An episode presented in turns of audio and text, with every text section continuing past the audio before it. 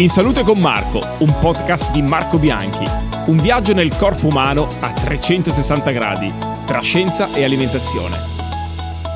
Episodio 1. L'apparato digerente, il secondo cervello. Allora, buongiorno, un altro appuntamento con un nuovo podcast. Questa volta parliamo di, di pancia e lo faccio in compagnia di un amico, quindi il professor Silvio Danese. Ciao Silvio che è gastroenterologo, direttore della divisione di gastroenterologia e endoscopia digestiva all'ospedale San Raffaele di Milano. Che lungo. Ho detto tutto? Tutto. Correttamente? Esatto. Intanto quanto sei apprezzato dai tuoi studenti? Apparentemente molto. Poi fai, fai, venire mal di pancia allora. Vedremo, no? vedremo le votazioni. Ah, Lo okay. sai che ogni anno ti fanno un report con tutte le Eh, votazioni. In Humanitas, quando ero prima di là, prendevo il massimo dei voti. Adesso speriamo di prendere il massimo dei Speriamo voti. che anche a San Raffaele, insomma, Esatto, di passare bene gli esami.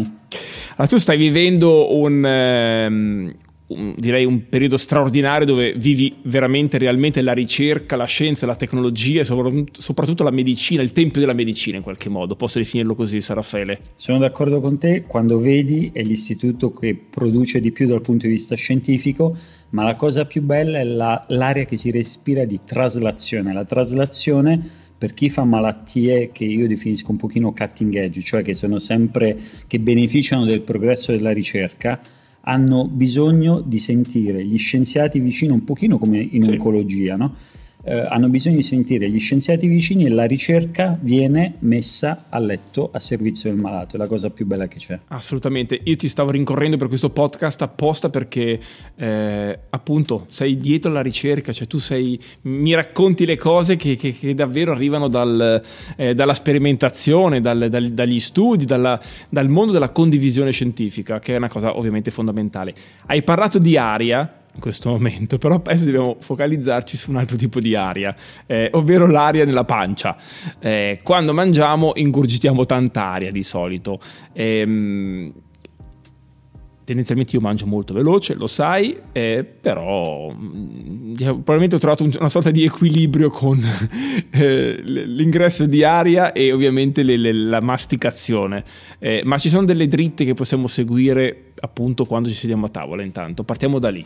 Guarda, uno dei trucchi fondamentali è sempre un'ottima masticazione, lo dicevano già ehm, in antichità, si diceva se mastichi con attenzione, con lentezza, già metà del lavoro è fatto per vari motivi. Prima di tutto perché nella saliva ci sono le amilasi, quindi già la digestione inizia con questa triturazione e con questi enzimi. E poi ovviamente lo stomaco è già eh, facilitato perché i succhi gastrici possono subito aggredire il, il cibo sminuzzato in maniera più semplice, quindi può progredire la digestione verso il duodeno.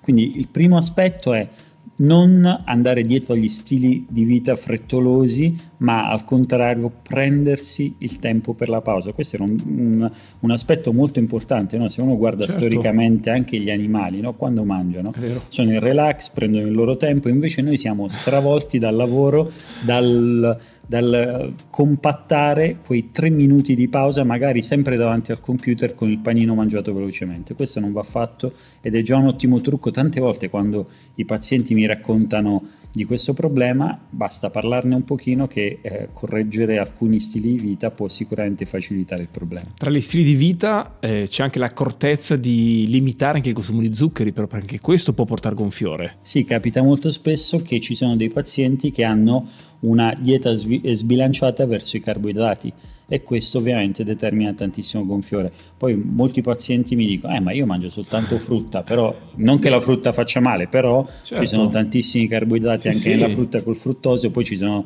dei frutti super zuccherini, Esatto. basti pensare, non so, cachi, le mele, la mela al giorno, leva il medico di torno, Però diciamolo. può far gonfiare la pancia. Esatto. Eh, il gonfiore però non è soltanto eh, insomma, una reazione a ciò che mangiamo, potrebbe essere anche un campanello d'allarme per qualche patologia legata sempre al discorso pancia-intestino. È vero perché il nostro apparato digerente purtroppo risponde dai segnali sempre allo stesso modo. Gonfiore, brontolii, irregolarità oppure dolore che è dovuto alla- spesso dalla- provocato dalla distensione. Quindi quello che eh, il nostro apparato digerente ci comunica, ce lo comunica sempre con lo stesso linguaggio.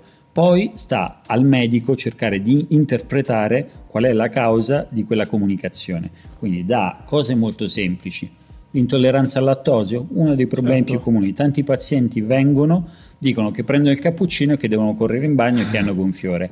Fanno il test di intolleranza con il breath test al lattosio, che è un test non invasivo del respiro, levano il latte e miracolosamente Stanno... la maggior parte dei sintomi eh, sparisce oppure si possono aiutare con le lattasi e così via. Ci sono altre patologie molto semplici da diagnosticare sempre con la stessa metodica, per esempio quella che si chiama SIBO, la sindrome da contaminazione batterica del piccolo intestino. Sappiamo che il colon è abitato da milioni di batteri, al contrario nell'intestino ci sono dei logaritmi inferiori di carica batterica.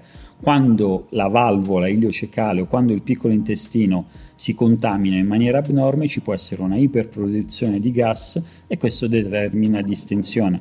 Quindi questa è un'altra causa di gonfiore. Così come anche spesso ci sono dei pazienti che dicono di eh, essere affetti da stitichezza. Okay. La stitichezza altro non sono che tantissimi batteri che rimangono fermi, che sovrafermentano certo. e pertanto aiutare la motilità intestinale può eh, aiutare. Ci sono pazienti affetti dai diverticoli, sono tantissime le patologie dell'apparato digerente e come, come dicevo bisogna trovare la causa del gonfiore, che è uno dei problemi più comuni per cui ci si rivolge al gastroenterologo. Vengono da te perché hanno, scorreggiano troppo? No. No, in realtà sentono l'aria bloccata nella pancia. Ok. Ma anche la celiachia porta però gonfiore, o sbaglio? Ci può essere sicuramente anche perché a causa dell'infiammazione intestinale ci può essere un malassorbimento nella celiachia, c'è un abbassamento dei livelli, certo. c'è un cattivo assorbimento per cui i cibi, per esempio il lattosio, può determinare una fermentazione batterica, così come anche i carboidrati, ci può essere diarrea associata e così via. Allora, eh, eh stiamo iniziando a capire che il, l'intestino è veramente, eh, insomma, ci vuole testa per analizzare l'intestino in qualche modo perché potrebbe davvero essere paragonato a un secondo cervello, quindi... Sì, questa è un'altra, io scompongo sempre la parola intestino, testa piccola dentro noi stessi.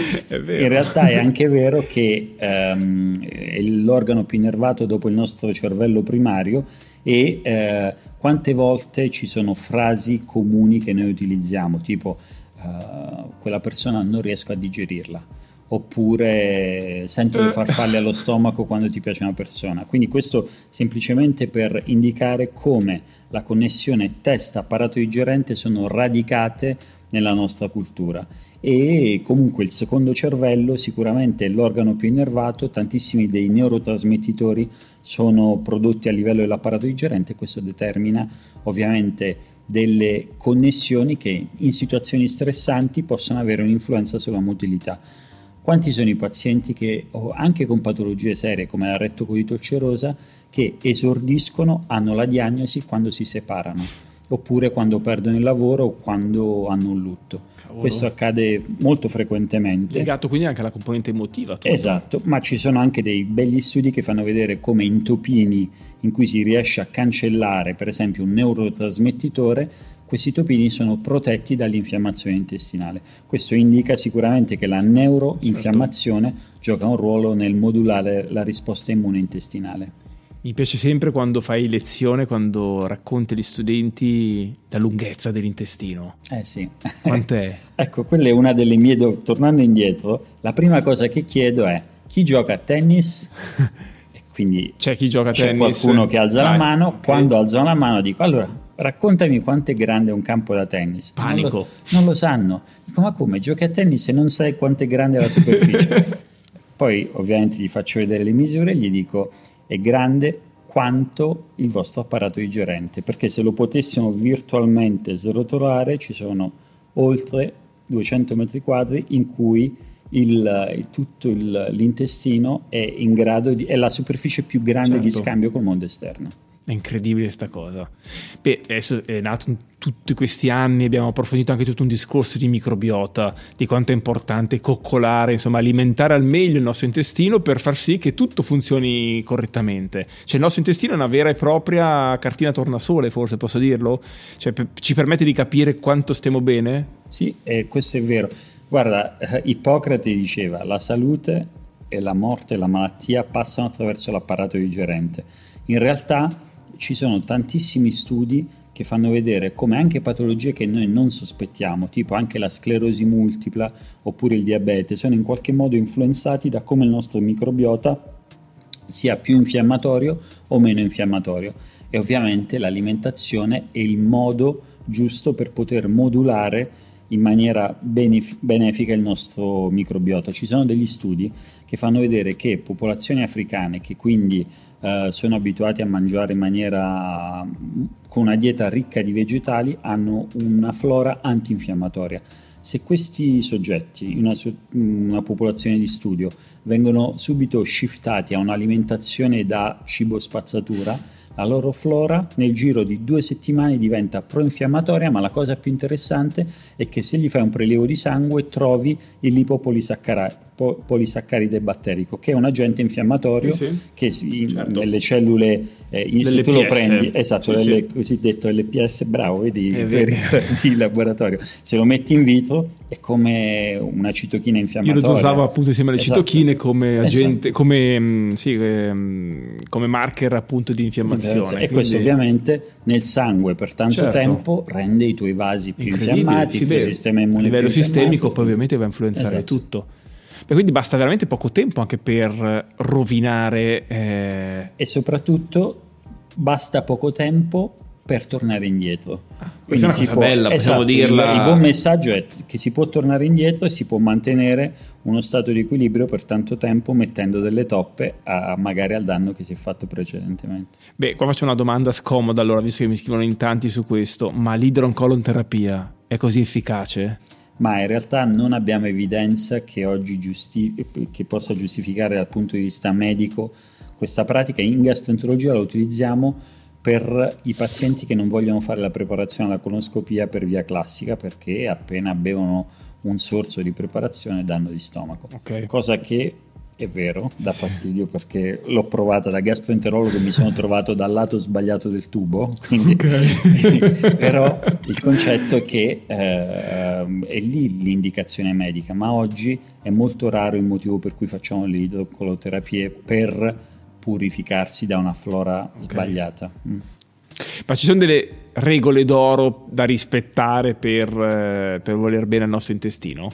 ma io direi che le cose fondamentali sono prendersi il tempo per se stessi quando, quando si mangia, cercare di avere un'alimentazione sana, equilibrata e varia. Questo è un e anche quando si fa la spesa, qua intervengo io. Cioè sì. un po' di tempo quando si fa la spesa, altrimenti si compra veramente di tutto e di più, si arraffa, si riempie il carrello, ma senza ragionare su quello che potremmo mangiare. Quindi pianificare magari i pasti è sempre un buon, un buon inizio. Assolutamente, poi l'altra cosa importante è il, il bere eh, il movimento, ci sono tanti studi che fanno vedere come la flora sia più antinfiammatoria nelle persone che fanno sport e poi un altro aspetto importante, non sottovalutare gli screening gastroenterologici. Ricordiamolo che il tumore del colon è la seconda o la terza malattia più diffusa dal punto di vista oncologico e che banalmente lo screening con il sangue occulto, con l'esame endoscopico eh, che è ancora meglio, sono sicuramente dei salvavita perché la prevenzione è fondamentale. Allora, io in casa due conigli, ho un cagnolino che insomma viaggia tra varie case, però non ho nessun gattino. Però con te voglio parlare di mici con una domanda e poi andiamo a concludere questa chiacchierata. Cosa sono le mici? Sono le malattie infiammatorie croniche dell'intestino, sono delle patologie che purtroppo alterano la vita di persone giovani come noi. Adesso non sono più così giovani, no, no, però no, siamo giovani. Le persone fra i 20 e i 30 anni hanno un picco, la cosa più incredibile è che lo stiamo vedendo soprattutto nei bimbi, c'è l'anticipazione della malattia, sono delle malattie infiammatorie che, in cui il sistema immune distrugge l'intestino di questi pazienti. Le buone notizie è che abbiamo fatto così, questo torniamo a quello che ci siamo detti all'inizio, abbiamo così tante nuove speranze dalla ricerca e con i nuovi farmaci che la vita dei pazienti e la qualità di vita dei pazienti sarà sicuramente migliorata nei prossimi anni. Silvio, sei bravissimo a fare podcast, chiacchiererei con te ore, quindi ti tengo ancora per un'altra domanda, ancora più scomoda della precedente. E qual è la cacca ideale? Dopodiché chiudiamo il tutto, giuro. Allora, se c'è la cacca c'è ideale, perché poi magari è soggettivo. Una bellissima foto sì. che si chiama Bristol Score, okay. che è un modo di Uh, anzi, ci sono alcuni gastroenterologi che fanno vedere questa foto in cui ci sono sette tipi di cacche, dalle cacche caprine durissime alle cacche, poi ci sono delle descrizioni molto pittoresche, no? uh, cacca muffin, cac- insomma ce ne sono di tanti tipi, e lo, a salsicciotto lo vedi in questa, ma non è uno scherzo, non è certo. una, questa scala di Bristol viene utilizzata negli studi clinici proprio per indicare come le feci per chi soffre di diarrea si ricompongono oppure per chi soffre di stipsi diventano più soffici. In realtà la cosa importante è che non ci siano patologie okay. alla base dei pazienti che hanno tanta attenzione per la forma delle loro feci e soprattutto che vi sia eh, una regolarità percepita senza creare ansia nel soggetto okay. che riferisce quegli, degli aspetti per cui va dal gastroenterologo. Quindi ancora una volta però imparare ad ascoltarsi, osservare ovviamente e, e poi rivolgersi ovviamente allo specialista nel momento in cui abbiamo la necessità di farlo. Certo. Grande. Allora, speriamo di non venirti mai a trovare al Sarafele di Milano, però se c'è bisogno, insomma, sappiamo dove esatto. trovarti e non è una minaccia, però anzi, eh, grazie mille, grazie mille Silvio. Grazie a te. È stata una bella chiacchierata e al prossimo podcast allora. In salute con Marco.